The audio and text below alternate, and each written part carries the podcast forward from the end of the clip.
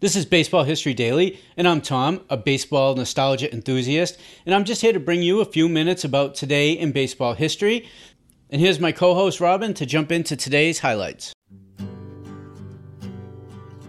August 25th, 1985.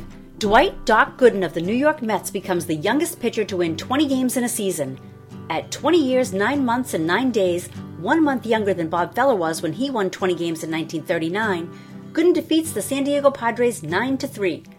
Gooden would not follow Feller into the Hall of Fame, but had 194 career wins and was part of two World Championships. Curiously, through his 12 postseason starts, Gooden was never victorious in a single one. Holy cow! August 25, 1956, the New York Yankees release longtime shortstop Phil Rizzuto, ending his playing career. The Yankees cut Rizzuto in order to make room for another Hall of Famer outfielder Enos Slaughter.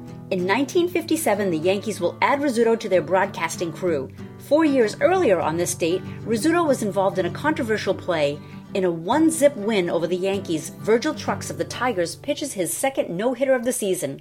The no hitter is in doubt for three innings when a play made by shortstop Johnny Pesky in the third inning is under debate. Rizzuto's grounder is ruled an error, then a hit, before finally being switched back to an error. A pair of dazzling rookies. 1997, Boston's Nomar Garcia Garciaparra singles twice to extend his hitting streak to 27 games, breaking the American League rookie record set by Guy Curtright of the Chicago White Sox in 1943. The Red Sox come back to beat the Mariners 9 8. Garcia Garciaparra's streak survived 30 games. And in 1986, Oakland A's third baseman Mark McGwire hits his first major league home run, a 450 foot blast to center field off Walt Terrell as Oakland beats Detroit 8 4 at Tiger Stadium.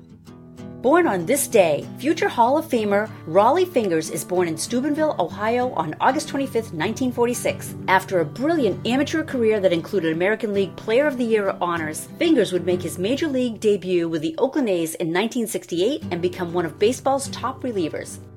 That was August 25th, this day in baseball.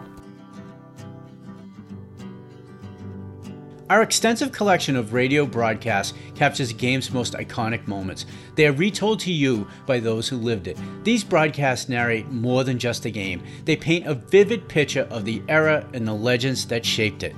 Have a quick listen. Brought to you direct from Comiskey Park. Speaking to you from Crosley Field in Cincinnati. This is Ernie Harwell at Memorial Stadium in Baltimore, Maryland. Good afternoon, ladies and gentlemen of the radio audience. We're at Navin Field. Good afternoon, ladies and gentlemen of the radio audience.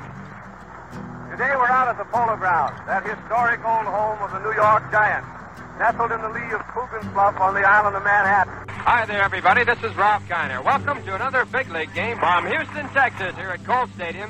And now, good afternoon, everyone, to baseball fans everywhere. This is Bill Slater with Al Helfer and Bill Corum greeting you from Briggs Stadium in Detroit. Good afternoon, ladies and gentlemen. Ted Husing at Sportsman Park, St. Louis. Welcome you to another baseball broadcast brought to you direct from Wrigley Field. Well, it's another beautiful day here in Yankee Stadium. This is Vin Scully, along with Jerry Doggett and Al Helfer, inviting you to stay with us now. Excited to start listening to some of these games? Just come on over to members.thisdayinbaseball.com and join us today. As we wrap up today's show, thank you, Robin, for today's highlights. Uh, you can find her uh, for voiceover work at robinsays.com.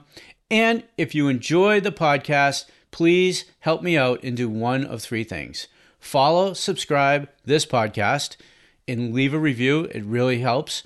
Share us with your baseball friends, uh, let them know about us, or jump over to members.thisdayinbaseball.com, join our email list, community, and our family of baseball podcasts.